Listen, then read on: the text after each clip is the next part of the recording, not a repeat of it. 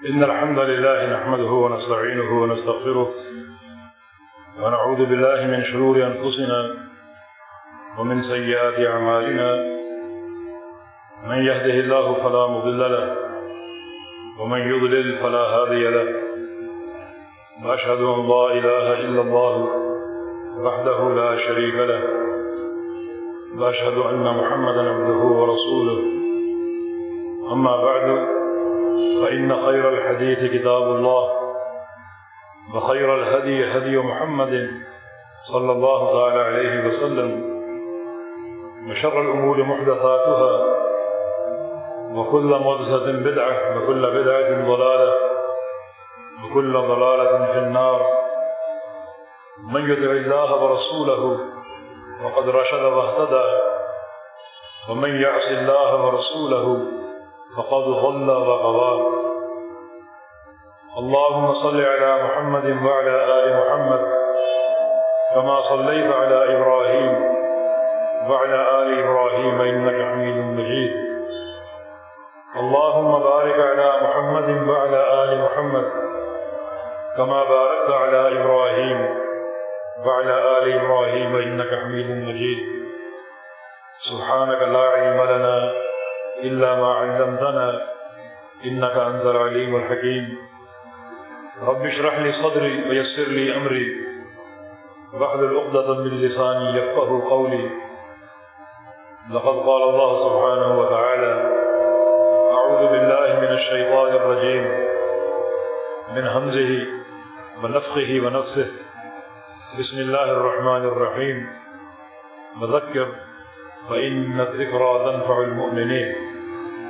وقال سبحانه وتعالى فذكر إن نفعت الذكرى سيذكر من يخشى.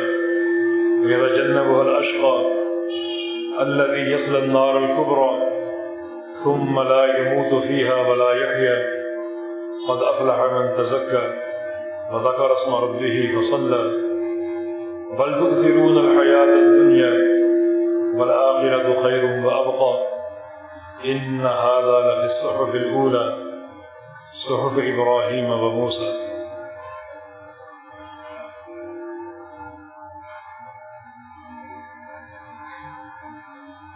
محترم، سامعین حضرات بھائی اور بہنوں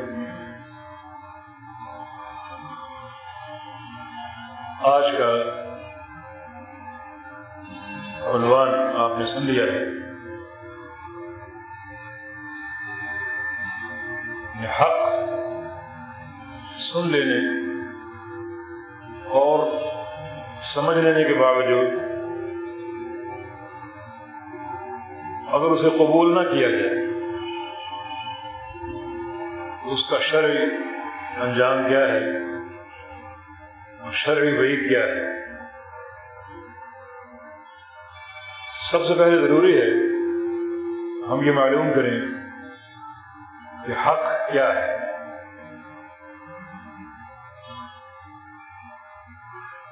یہ پہلے حق کی شناخت اور پہچان ہونا ضروری ہے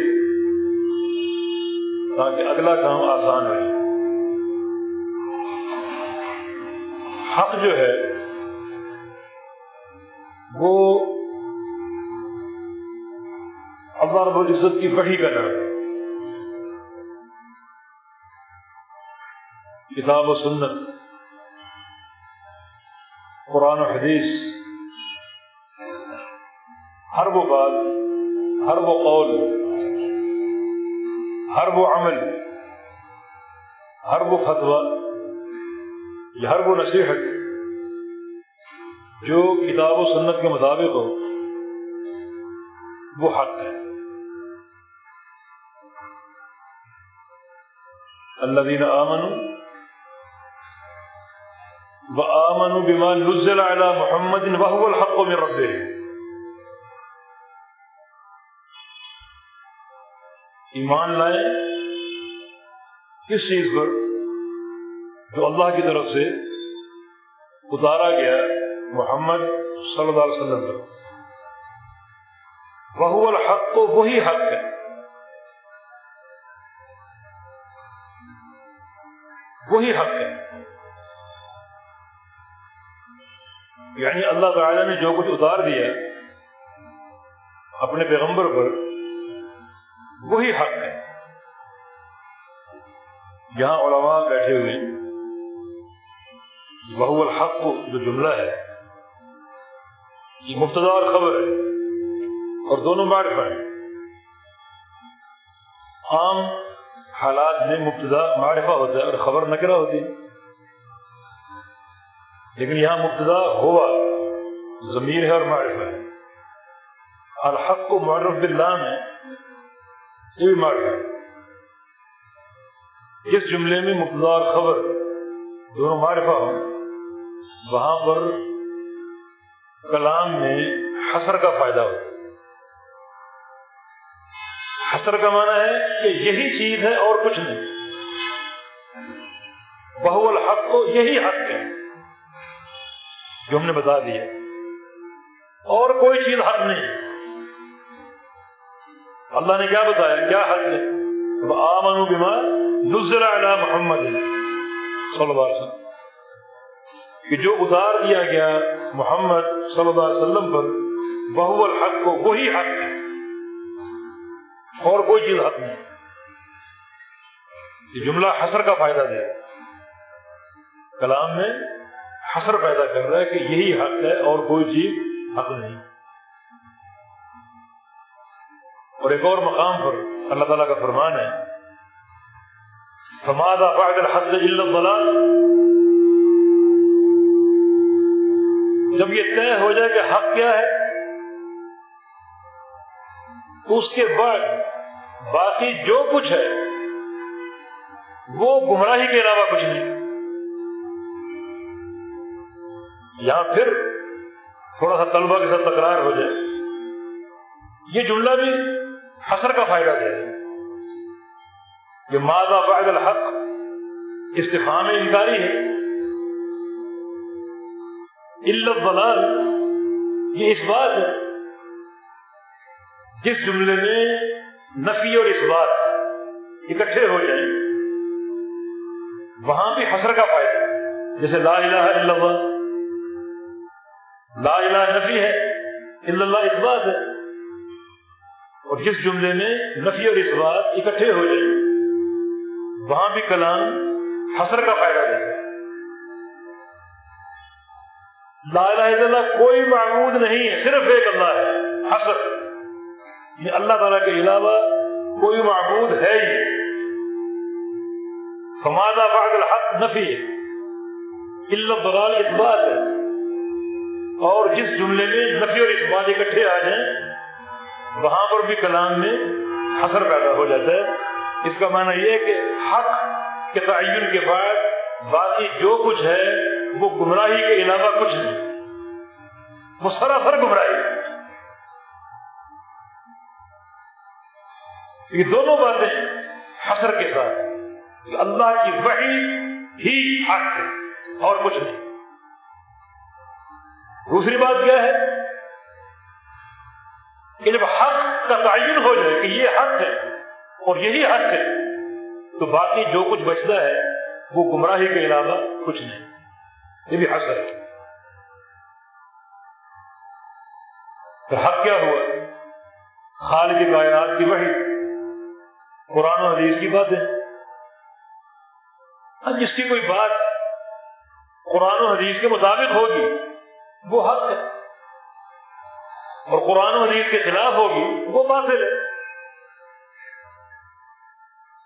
سفیان ابن عیینہ الہلالی، ایک بڑے محدث گزری ان کا قول ہے، المیزان الاکبر ہوا رسول اللہ صلی اللہ علیہ وسلم کہ سب سے بڑا ترازو میزان، کون ہے؟ رسول اللہ علیہ وسلم۔ علیہ تعرض الاعمال اسی میزان پر سارے عمل پیش کیے جائیں۔ وہ عمل کسی صحابی کا ہو، تابعی کا ہو طبع دابڑی کا ہو، محدث کا ہو، کسی فقیر کا ہو، امام کا ہو، میرا ہو، آپ کا ہو، کوئی قول ہو، کوئی فتوا ہو، کوئی عمل، وہ سب پیش ہوں گے اسی میزان پر۔ وہ میزان کون ہے؟ محمد رسول اللہ صلی اللہ علیہ وسلم۔ فما وافقه فهو الحق، وما خالفه فهو الباطل، جو قول و عمل۔ اس میزان کے مطابق ہے وہ حق ہے اور جو اس کے خلاف ہے وہ باطل ہے۔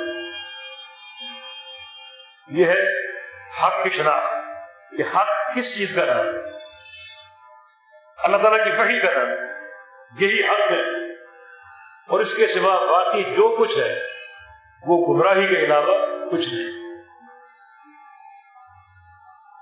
یہ حق کا تعین ہو گیا۔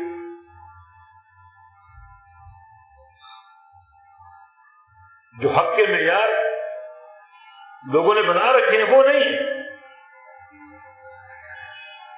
جیسے کچھ لوگ کہتے ہیں کہ کثرت تعداد حق ہے۔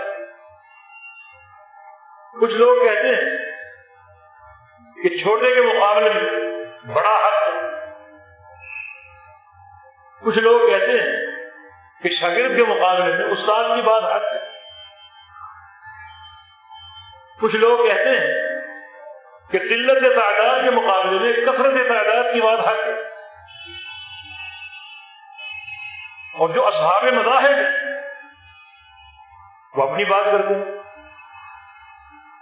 کہ شافعی کے مقابلے میں حنفی کی بات حق ہے۔ کوئی کہتا ہے کہ حنفی کے مقابلے میں حملے کی بات حق ہے۔ کوئی کہتا ہے کہ مالکی کے مقابلے میں شافعی کی بات حق ہے۔ یہ سارے خود ساختہ معیار ہم کہتے ہیں کہ حق کا معیار نہ تو کثرت تعداد ہے، نہ کوئی بڑا ہے، نہ کوئی شیخ ہے، نہ کوئی شافی مال کی حملی ہے، بلکہ حق کا معیار جو ہے وہ دلیل ہے اور دلیل جو ہے وہ کتاب و سنت قرآن حدیث، بس۔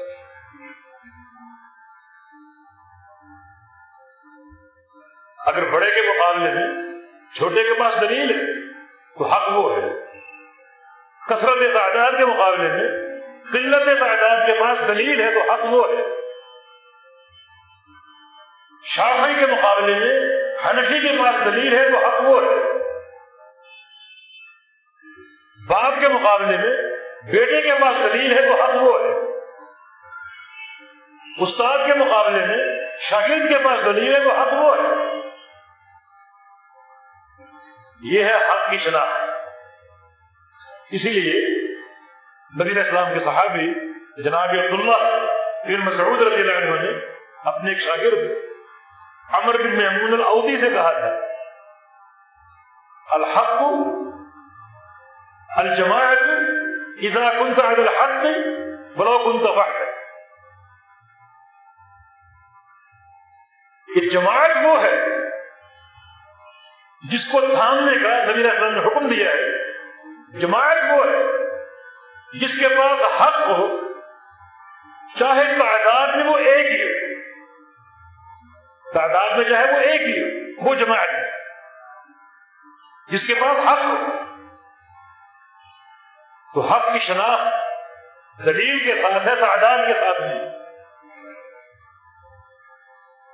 سلفیت کا انحصار دلیل پر ہے تعداد پر نہیں تو یہ ہو گیا حق۔ اب یہ آپ تک پہنچے، مجھ تک پہنچے۔ کیسے پہنچتا ہے جیسے یہ دروس ہے، جمعے کے خطبات ہیں۔ یا کوئی بھی نصیحت اور خیر خواہی کا انداز ہے۔ کیونکہ بدواس ہو بالحق۔ تھے ہم ایک دوسرے کو حق کی نصیحت کرتے رہے۔ باپ بیٹے کو کرے، بیٹا باپ کو کرے، استاد شاگرد کو کرے، شاگرد استاد کو کرے، شوہر بیوی کو کرے، بیوی شوہر کو کرے، بھائی بھائی کو کرے، دوست دوست کو کرے۔ بتواس ہو کہ تواسی بھی یہ مطلوب ہے۔ تو حق جیسے بھی پہنچے۔ بذریعہ خطبہ جمعہ پہنچے بدریہ درس پہنچے بدریہ کتاب پہنچے بدریہ نصیحت پہنچے، کوئی آپ کو نصیحت کر رہے آپ نے سن لیا اور جان لیا کہ یہ حق ہے۔ ہم نے جمعہ پڑھا، خطیب صاحب نے نصیحت کی۔ اور ہمیں یقین ہے کہ یہ حق ہے درس سنا کو نصیحت کی بات سامنے آئی، ہمیں یقین ہے کہ یہ حق ہے۔ یا کسی بھائی نے اپنے بھائی کو نصیحت دی ہے، ہم نے سنی اور سمجھ لی کہ یہ حق ہے، واقعی حق ہے، کتاب و سنت کی بات ہے۔ تو اس کو قبول کرنا چاہیے۔ اللہ پاک فرماتا ہے کہ فذکر فذکر فإن ذکر تنفع المؤمنین نصیحت کرتے رہا کرو، کرتے رہا کرو. اس لیے کہ نصیحت نفع دیتی ہے، فائدہ دیتی ہے مؤمنین کو. یہاں تین باتیں سامنے آ رہی ہیں. ایک یہ کہ نصیحت کرنا فرض ہے، امر کا سیدھا ہے.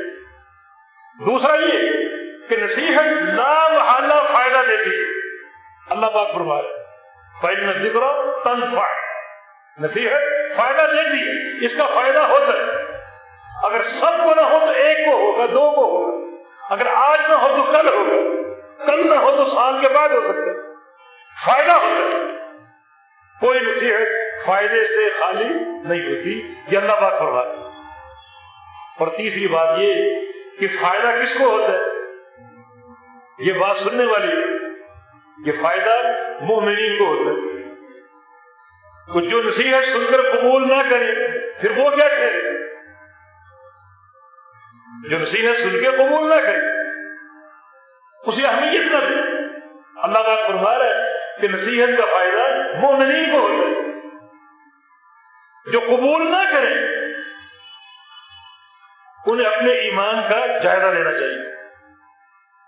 اللہ پاک تو فرما رہا ہے کہ لا محالہ مومنین کو نصیحت کا فائدہ ہوتا ہے۔ مجھے کیوں نہیں ہو رہا؟ اس کا معنی میرے ایمان میں کہیں چھوڑ ہے۔ مجھے اپنے ایمان کا جائزہ لینا چاہیے۔ کوئی کمی ہے، کوتا ہی ہے۔ ورنہ پروردگار تو فرما رہا ہے کہ نصیحت کا مومنین کو فائدہ ضرور ہوتا ہے۔ مجھے کیوں نہیں ہو رہا؟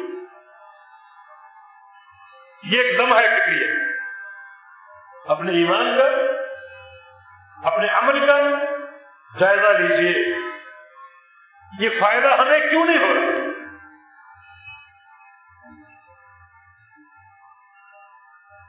سورت العائلہ کا موضوع بھی یہی ہے۔ فذکر ان نفع الذکر، سیذکر من یخشى ویتجنبه الاشقى۔ نصیحت کو سن کر وہ شخص فوراً قبول کر لے گا، جس کے دل میں تقوی اور خشیت ہے۔ ویتجنب الاشقى اور بدبخت لوگ ہیں جو نصیحت کو سنتے ہیں، سمجھ لیتے ہیں اور قبول نہیں کرتے۔ اشقا ہے وہ اشقا سب سے بڑے بد نصیب جن کا انجام کیا ہے اللہ یسل النار الکبرا وہ قیامت کے دن سب سے بڑی آگ میں ڈال دیے گئے جو نصیحت کو سنتے ہیں اور اثر نہیں دیتے، قبول نہیں کرتے، حالانکہ حق واضح ہو چکا ہے، لیکن قبول نہیں کرتے، اسے اپناتے نہیں۔ یہ لوگ اشقا ہے اور قیامت کے دن بہت بڑی آگ میں ڈال دیے جائیں گے۔ بلکہ سب سے بڑی آگ میں ڈال دیے جائیں گے انار القبرا کہا کہ سب سے بڑی آگ۔ اور یہ بڑا بھیانک عذاب۔ تو اب تک کچھ باتیں باتیں ہو گئی ایک، حق کی تعریف۔ دوسرا، حق کی نصیحت کا فائدہ۔ مومنین کو ضرور ہوتا ہے۔ اور جن کو نہیں ہوتا انہیں اپنا ایمان چیک کرنا چاہیے۔ اپنے ایمان کا جائزہ لینا چاہیے، اپنا محاسبہ کرنا چاہیے۔ کہ اللہ پاک کو فرما رہا ہے کہ نصیحت کا مومنین کو فائدہ ضرور ہوتا ہے، مجھے کیوں نہیں ہو رہا؟ کہیں نہ کہیں ایمان میں جھول اپنی اصلاح کر اور کتنی خطرناک وعید ہے کہ جو لوگ حق سنتے ہیں، سمجھ لیتے ہیں اور قبول نہیں کرتے۔ ان کو اشکا کہا ہے قرآن اشکا یہ سب سے بد نصیب لوگ ہیں۔ اور ان کا ٹھکانا سب سے بڑی آگ ہے۔ سب سے بڑی آگ۔ یہ کچھ باتیں اختصار سے واضح ہو گئی اب وعیدیں بہت سی۔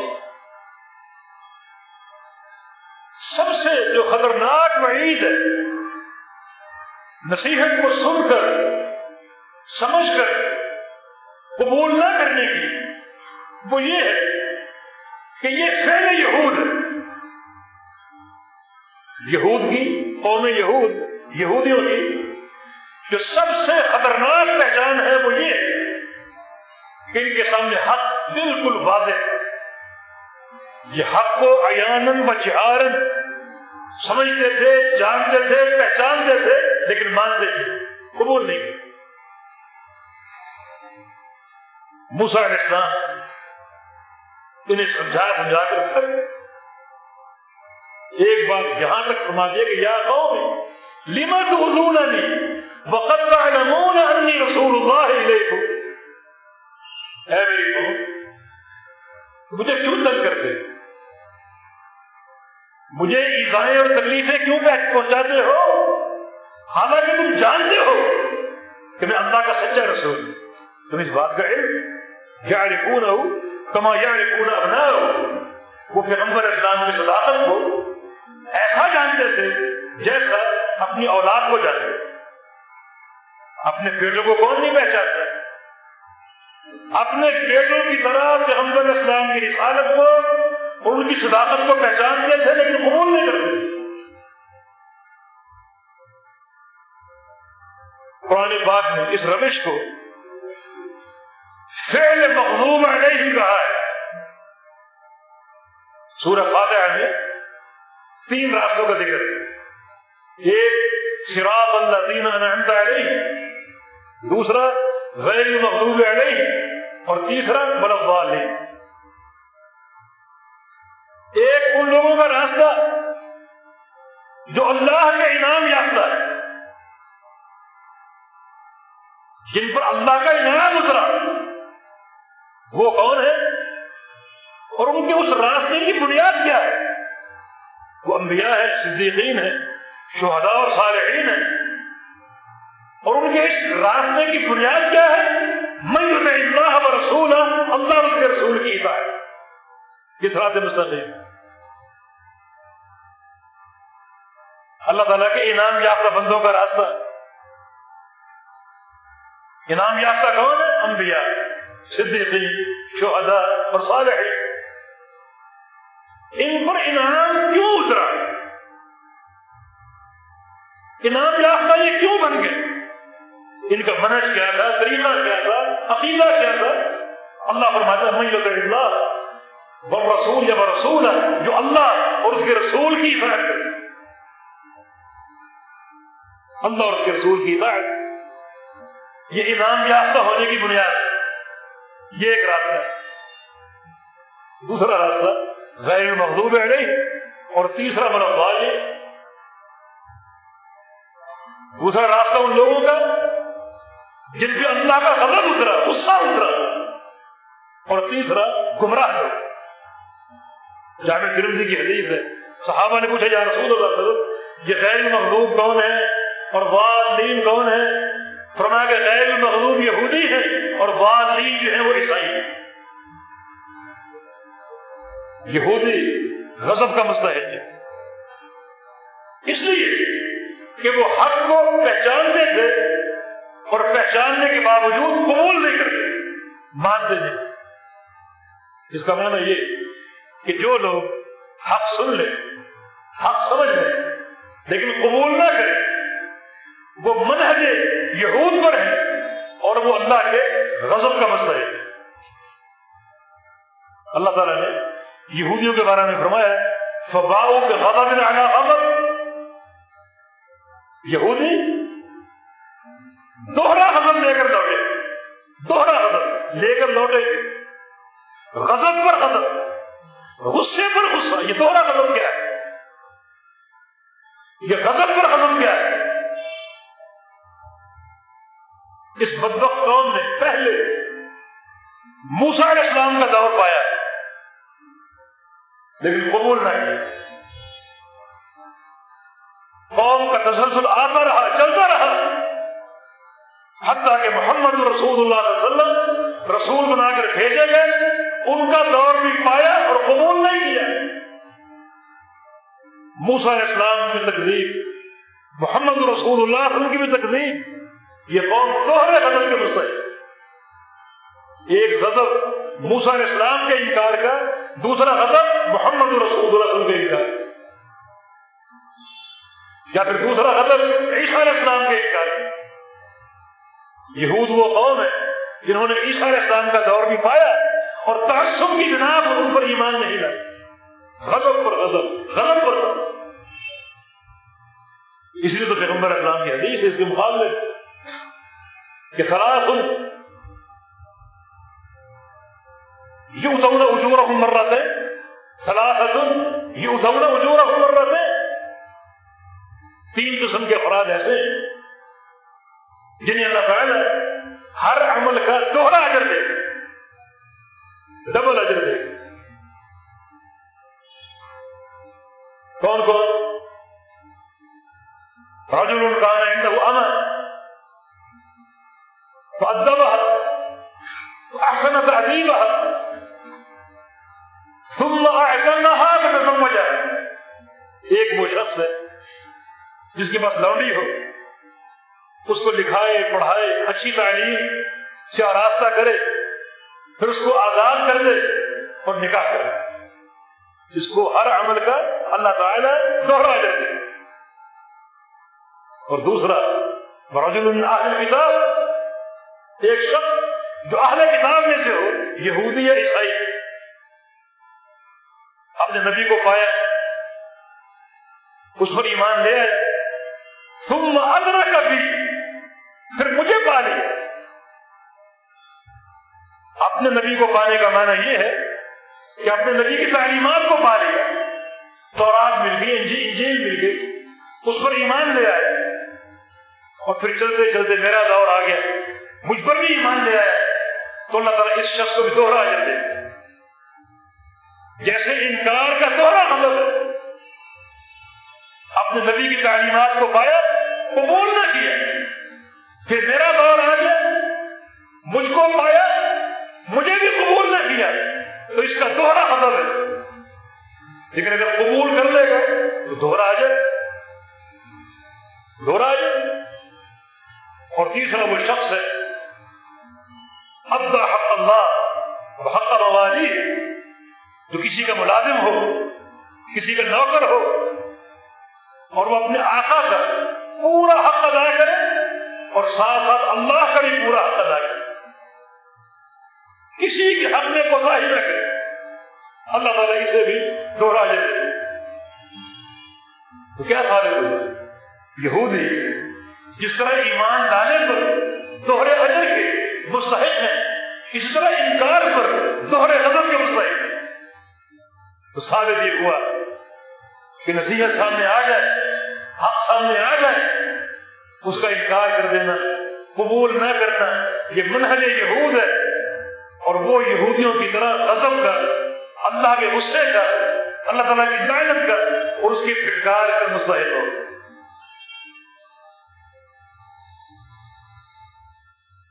تو یہودیوں کے انکار کی بنیادیں کیا تھی یا ان کے انکار کے طریقے کیا تھے؟ دیکھنا پیغمبر اسلام کی حدیث ہے۔ قبل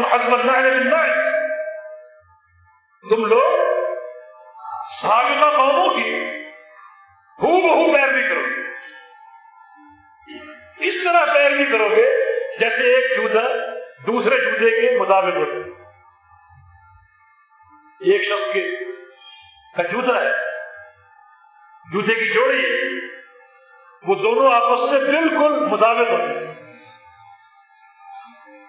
رنگ میں، ڈیزائن میں، سائز میں برابر ہوتی کوئی فرق نہیں ہوتا۔ فرمایا کہ اسی طرح تم ہو بہو سابقہ قوموں کی سنتوں کی پیروی کرو۔ دخل احدہو جوہر غم لدخلتم ہو حتیٰ کہ کوئی یہودی یا عیسائی اگر سانہ ایک جانور ہے سانہ اس کی بل میں داخل ہوا ہو تو تم بھی داخل ہو. کچھ لوگ ضب کا ترجمہ گو کرتے ہیں. یہ غلط ہے، یہ ترجمہ صحیح گو کو عربی میں برل کہتے ہیں برل باؤ را اور غب غواب با یہ سانہ ایک جانور ہے جو گو جیسا ہے۔ شکل دونوں کی ایک جیسی لیکن گو حرام ہے اور سانہ حلال ہے۔ حتیٰ کہ اگر کوئی شخص سانے کی دل میں داخل ہوا ہو، تو اس میری امت میں بھی ایک شخص پیدا ہوگا جو سانے کی دل میں داخل ہوگا حتیٰ لو نکح احد امه علانیتا لنکحت حتیٰ کہ اگر سابقہ قوموں میں سے کوئی شخص کسی شخص نے اپنی ماں سے نکاح کر لیا ہو، تو اس امت میں بھی ایک شخص پیدا ہو کر رہے گا جو اپنی ماں سے نکاح کرے۔ اتنی مطابقت اتنی مطابقت۔ صحابہ نے پوچھا، یا رسول اللہ یہ سابقہ لوگ کون ہیں؟ کون ہیں؟ یہ سابقہ امتیں کون ہیں کیا یہودی اور عیسائی ہیں؟ فرمایا کہ فمن ایزن اگر یہ نہیں تو اور کون ہو سکتے؟ یعنی تم لوگ منہج یہود اور منہج نصارہ کی ہو بہو پیروی کرو ان جیسا بنو۔ من یہ کیا ہے؟ حق آ جائے، سمجھ لے، تو قبول نہ کرے۔ اس امت میں بھی طبقہ ایسا ہے اور ضرور آئے گا جس کے پاس حق آئے۔ سمجھ لے اور قبول نہ کرے۔ اور منج نسارا کیا ہے منج نسارا یہ کہ ان میں عمل کا جذبہ ہے۔ عمل کی جو سجو ہے، وہ عمل کرنا چاہتے ہیں۔ لیکن ان کے بیشتر عمل اللہ کی وحی کے مطابق نہیں ہوتے، اپنی خواہشات کے مطابق، جس کو بدت کہا جاتا ہے۔ تو اس امت میں بھی ایسا طبقہ پیدا ہوگا جو عمل کا حریص ہوگا جدوجہد کرنا چاہے گا، محنت، عبادت، ریاضت کرنا چاہے گا، لیکن ان کے بیشتر اعمال کی اساس اور بنیاد کتاب و سنت کی دلیل نہیں اپنی مرضی، بزرگوں کی باتیں، بڑوں کی باتیں، اپنی خواہشات، اپنی پسند اور ناپسند یہ دونوں طبقے سمت میں موجود ہیں۔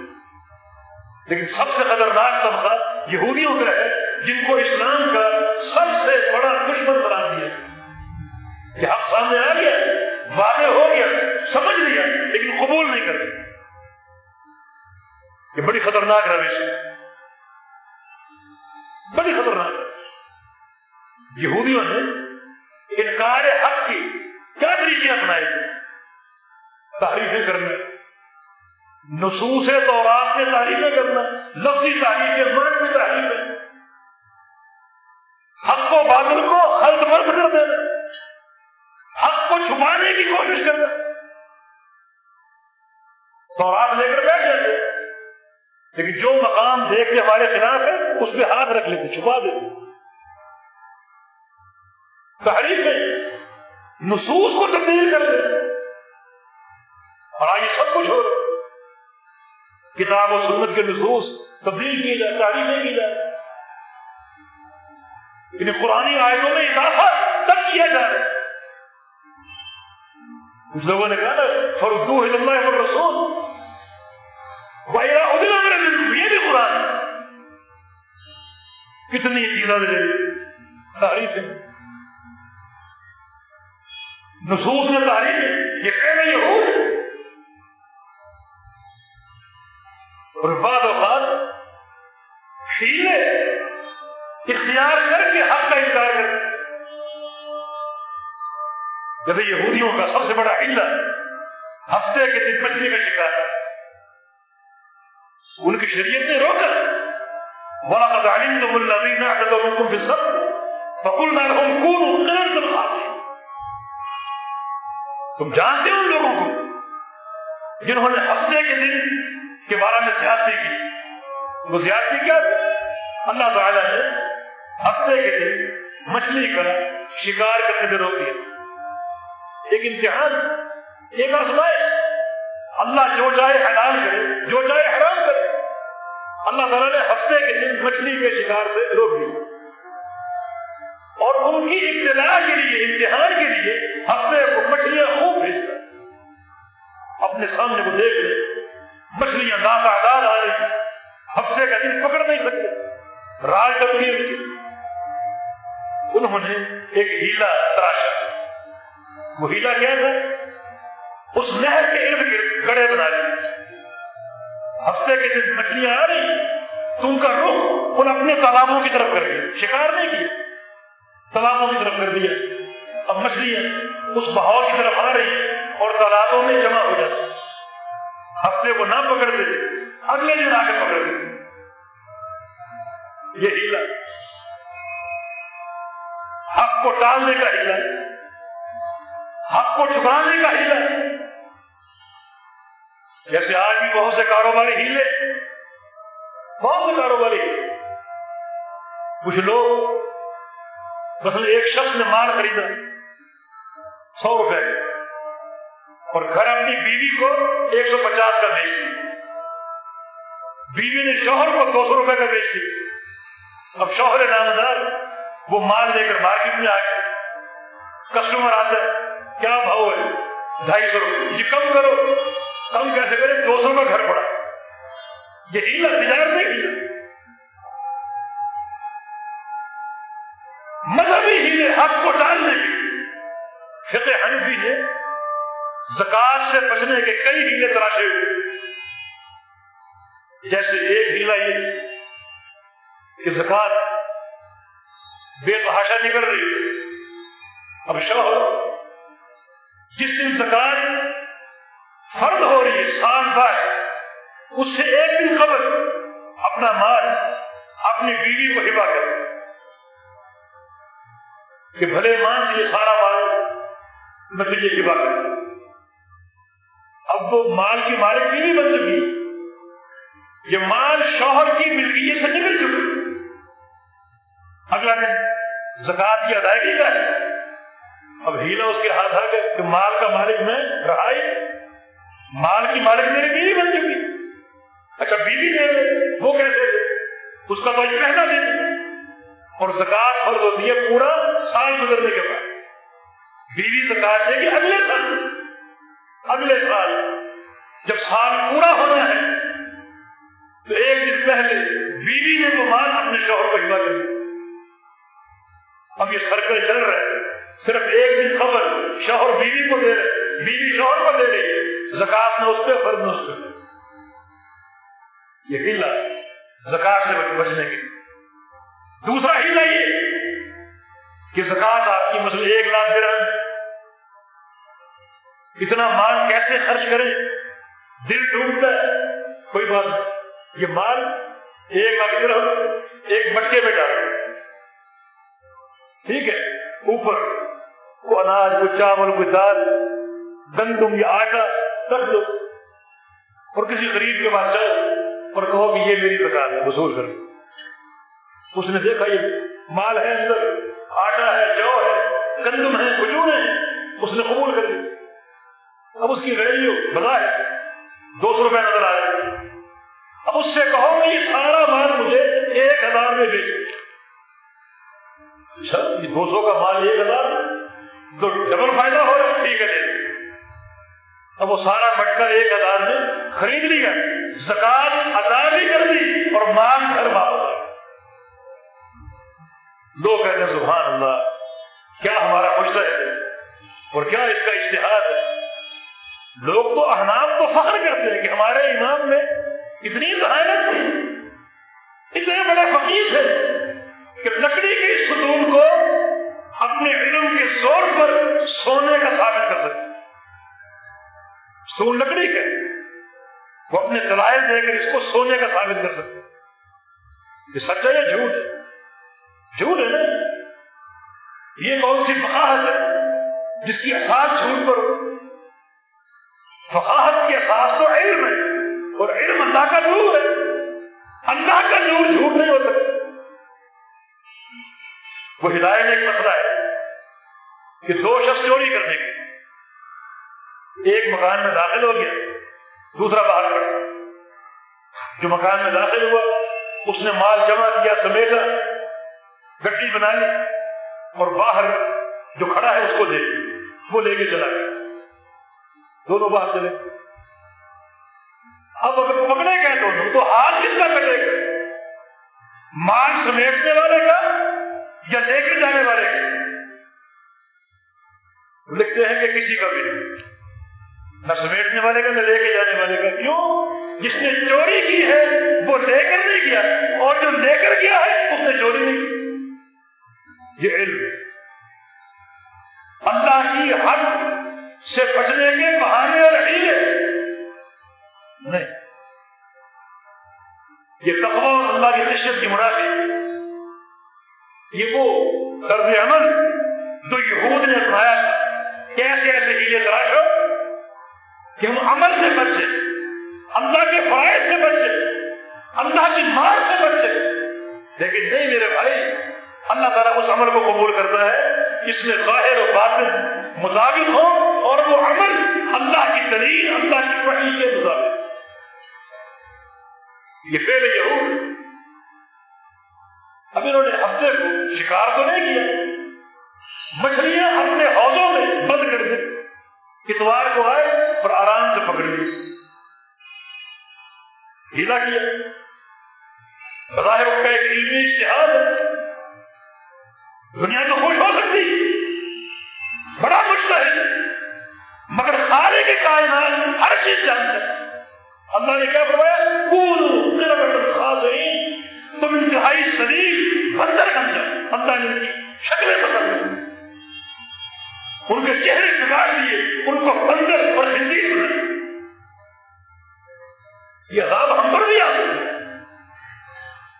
تو اللہ پاک کا فائدہ ہے اس امت کو شکلیں مسا کرنے کا عذاب نہیں دو۔ بندر اور کتے اور خنزیر نہیں بنو۔ پہلی قوموں کو بنا چکے۔ یہودیوں کو بنایا۔ ان کی اسی فعل شریع کی بنا پر اللہ کی شریعت میں ہیلے کرنے والے۔ حق واضح ہے، قبول نہیں کر رہے، بلکہ ایسی ایسی تعمیلیں کر رہے ہیں جس سے حق کو ٹالنا آسان ہے۔ حق کا رد کرنا ممکن ہو یہ ہیلے۔ یہ فیل یہود۔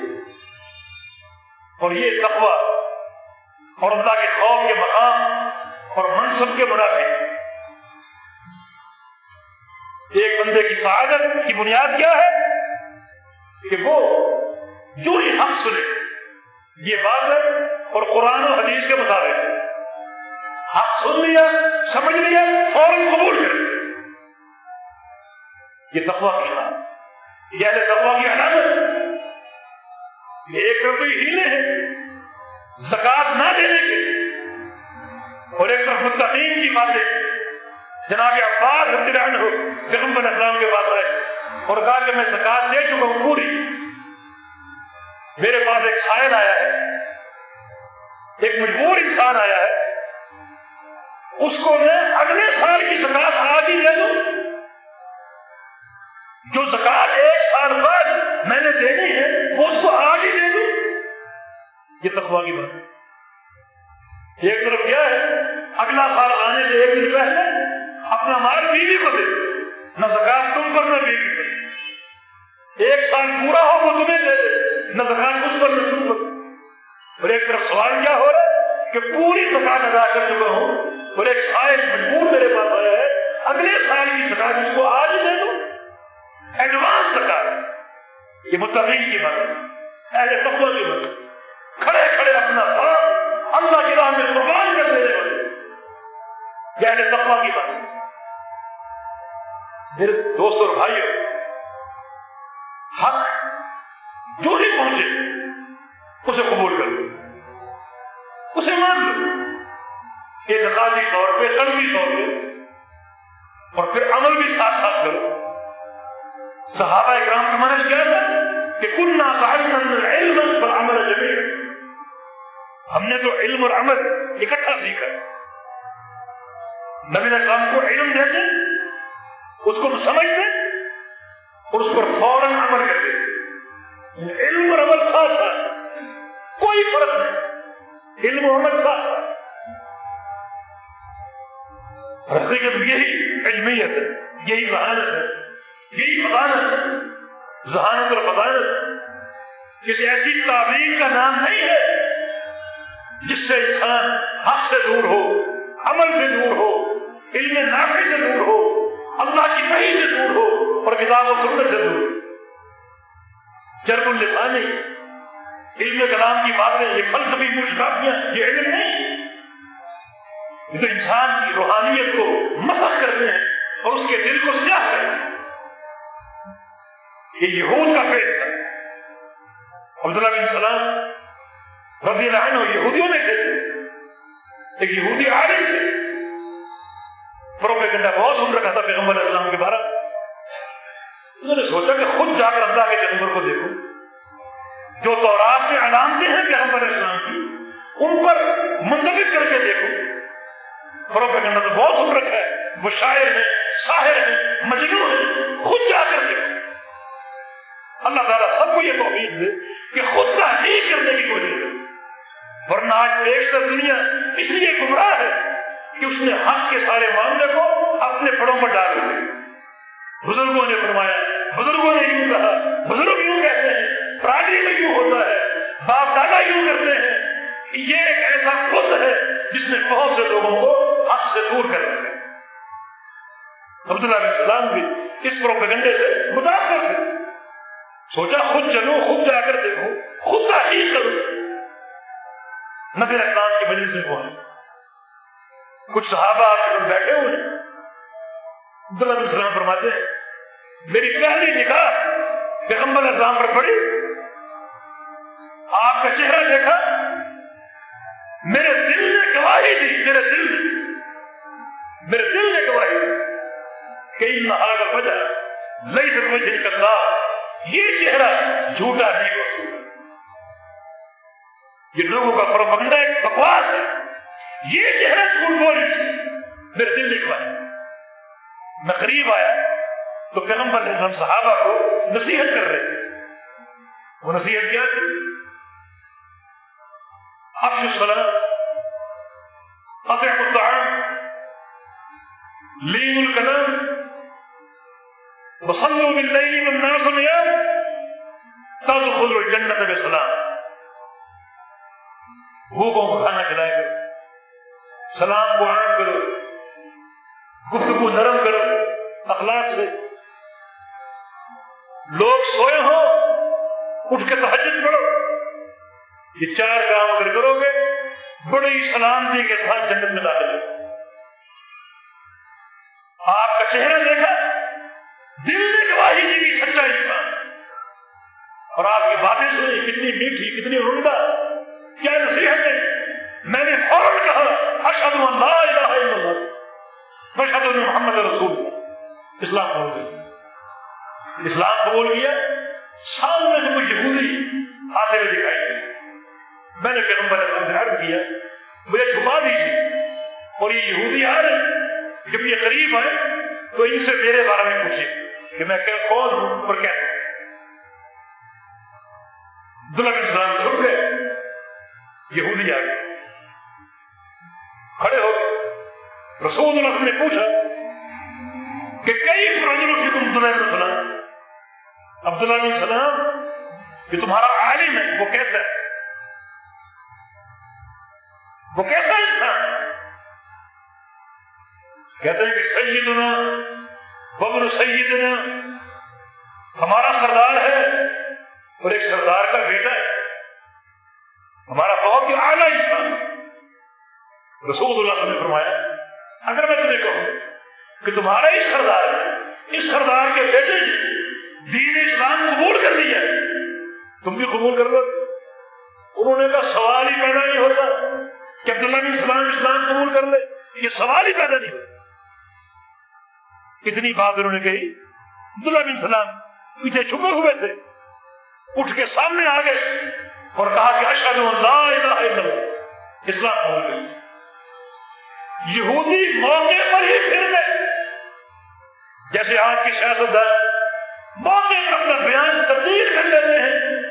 انہوں نے کہا کہ ہم نے پہلے ہی کہا تھا کہ صحیح ہونا ببر صحیح ہے کہ ہمارا برا انسان ہے برے برے انسان کا بیٹا۔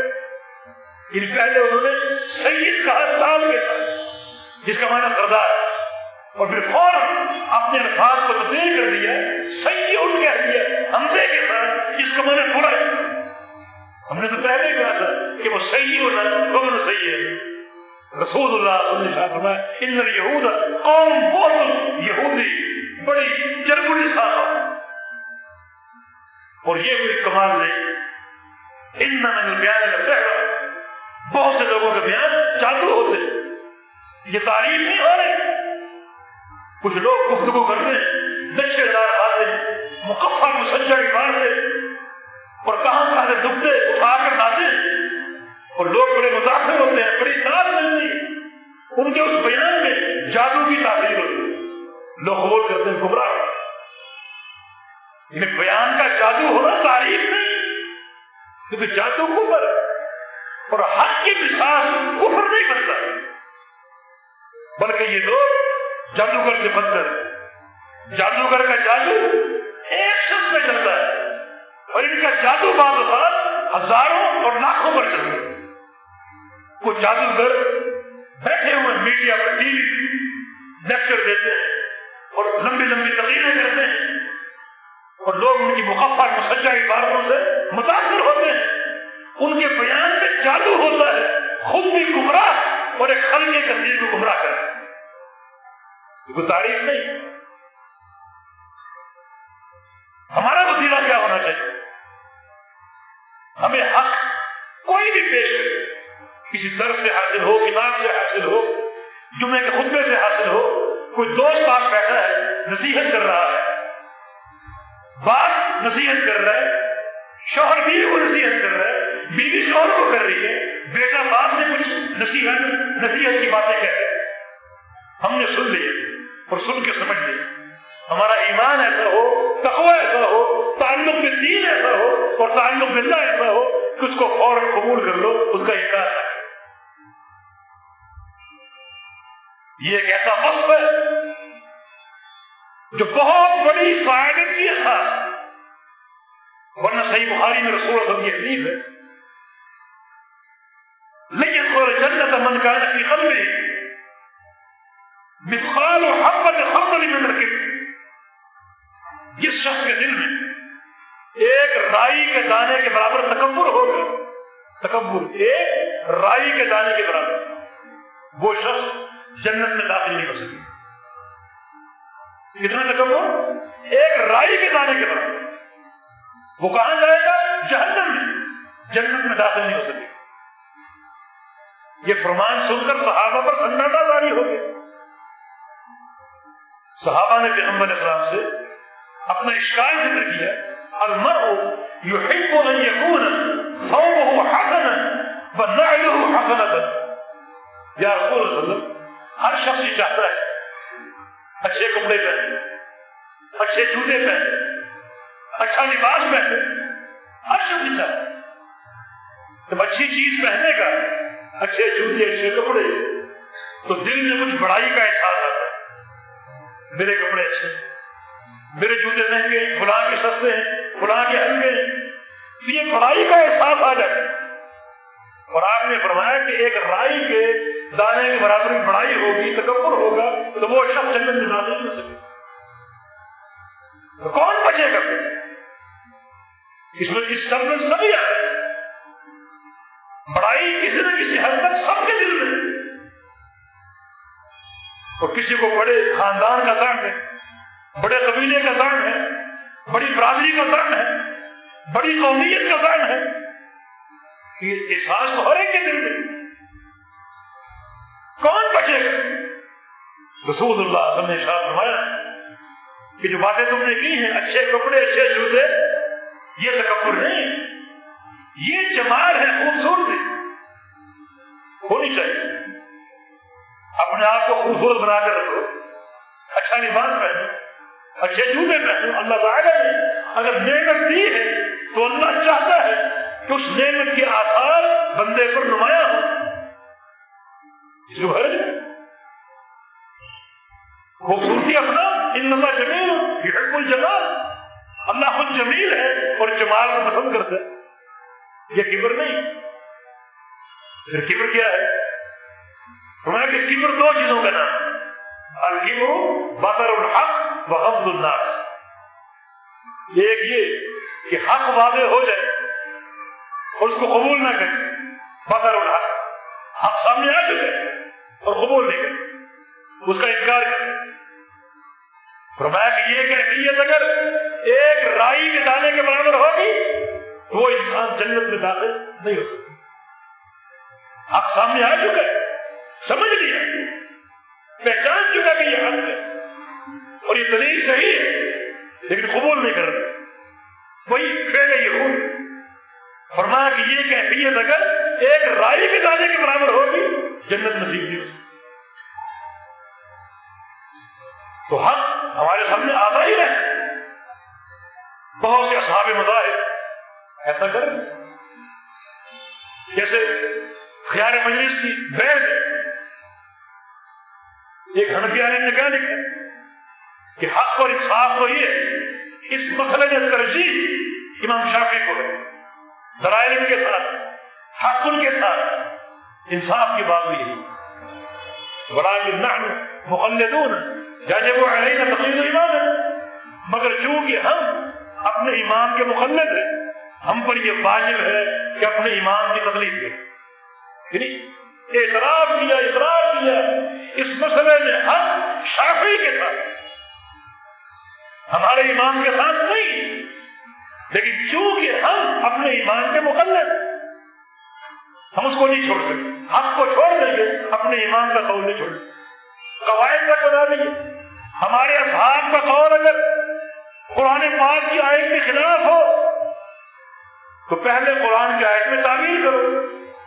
اگر تعمیر نہ ہو سکی، تو آخری حل یہ ہے کہ قول ایمان ناسخ ہے اور اللہ کا فرمان منسوخ ہو چکا اسی طرح پیغمبر اسلام کی حدیث اگر ہمارے اصحاب کے قول کے خلاف ہو، پہلے تعمیر کرو۔ نہ ہو سکی، تو آخری حل یہ ہے کہ قول ایمان ناسخ ہے اور پیغمبر اسلام کی حدیث منسوخ ہے، اصول کرتی اٹھا کر کتنا بڑا ظلم۔ فرمایا کہ یہ کیفیت اگر حق سامنے آ چکے۔ قرآن آ گیا، حدیث آ گئی۔ آپ نے سنا، سمجھا اور قبول نہیں کر رہے، یہ کبر اور یہ کبر اگر ایک رائی کے دانے کے برابر ہوگا، جنت کا داخلہ آ رہا کہ یہ کبر تو ان وعیدوں کو سامنے رکھیں۔ حق ہمارے سامنے آتا ہے۔ اس کو ہم قبول کریں۔ عملی کوتا ہی ہو سکتی اللہ معاف کر دے۔ لیکن قلبی طور پر اپنے اندر یہ استعداد رکھو کہ اس کو قبول کرنا اگر ساتھ عمل ہو جائے تو وہ عمل اس قبول کی تصدیق کر دے۔ گا اور وہ انسان بڑا خوش نصیب جو نصیحت کو سنے، سمجھے اور قبول کرے۔ وہ یہ سنے اور سمجھے اور قبول نہ کرے، وہ اشقا ہے، سب سے بدبخت انسان۔ اس کے دل میں کبر ہے۔ اور یہ کبر اگر ایک رائی کے دانے کے برابر ہوگا۔ اللہ تعالیٰ اس کو جنت میں داخل نہیں کرے۔ تو پھر خاص طور پہ اصحاب مذاہب جو مذہبی تعصبات کی بنا پر حق کو ٹانگتے ہیں تعمیریں کرتے ہیں اور حق کا انکار کرتے ہیں، باقاعدہ لکھا اپنی کتابوں میں، لو عملنا بكل حدیث، لم صد باب الرج دور الوقت اگر ہم ہر حدیث پر عمل کرنا شروع کر دیں، تو رائے کا دروازہ بند ہو جائے۔ ہماری شناخت اہل الرائے ہونا ہے، اہل الحدیث ہونا نہیں ہر حدیث کو مانتے جاؤ گے تو تم بھی آد الحدیث ہو جاؤ گے۔ ہمارے حدیث نہیں آد الرائے۔ اپنے اس اعزاز کی حفاظت کرو، حدیثوں کو ٹالو، حدیثوں کو ٹھکراؤ، حدیثوں کا انکار کرو۔ اس کے لیے قانون موجود۔ کوئی حدیث اگر سامنے آ گئی، قول امام کے خلاف ہو اور جواب کوئی بن نہ پا رہا ہو تو آخر ایک سہارا یہ بھی ہو سکتا ہے کہ پوچھو، اس کا راوی کون؟ جواب ملے، ابو ہریرا ہے۔ سچ کہو کہ وہ تو غیر سنی ہے۔ یہ مقابلہ، یہ کیفیت اگر ایک رائی کے دانے کے برابر ہوگی، جنت نہیں ملی اپنے قلب کو، اپنے ذہن کو، دماغ کو ایسا بناؤ کہ حق جو ہی سامنے ہے فوراً قبول کرو۔ کوئی دوست دوست کو نصیحت کر رہا ہے امیر اپنے معمور کو نصیحت کر رہا ہے، بھائی بھائی کو کر رہا ہے، بیٹا باپ کو کر رہا ہے، باپ بیٹے کو کر رہا ہے، شوہر بیوی کو، بیوی شوہر کو، اگر وہ حق ہے، اس کو قبول کرو کوئی مقابلہ اس میں آئے نہ ورنہ یہ زبردست وعید ہے، یہ منصب یہود فیل یہود، صفت یہود، اور یہ وہ کبر ہے جس کی ایک رائی کے دانے کے برابر موجود کی بھی انسان کے لیے مالک اور بربادی وقت جو کہ ختم ہو چکا۔ ہے کسی پر اتفاق کرتا ہوں، اس نصیحت کے ساتھ کہ جو ہی حق سامنے آئے، اسے اپنا ہی گم شدہ سامان سمجھو اور فوراً قبول کرو، جیسے آپ کا کوئی رقم گم ہو جائے۔ اور کوئی شخص کہے کہ یہ رقم آپ کی، یہ ہم میری مل گئی آپ نے قبول کر رکھ لی حق و نصیحت جب بھی سامنے ہے سمجھو کہ وہ میرا ہی گم شدہ سامان تھا۔ مجھے دے دیا گیا۔ میں فوراً قبول کروں ایسا جذبہ ہونا چاہیے اور قبول نہیں کرو گے تو پھر یہ وعید سامنے موجود۔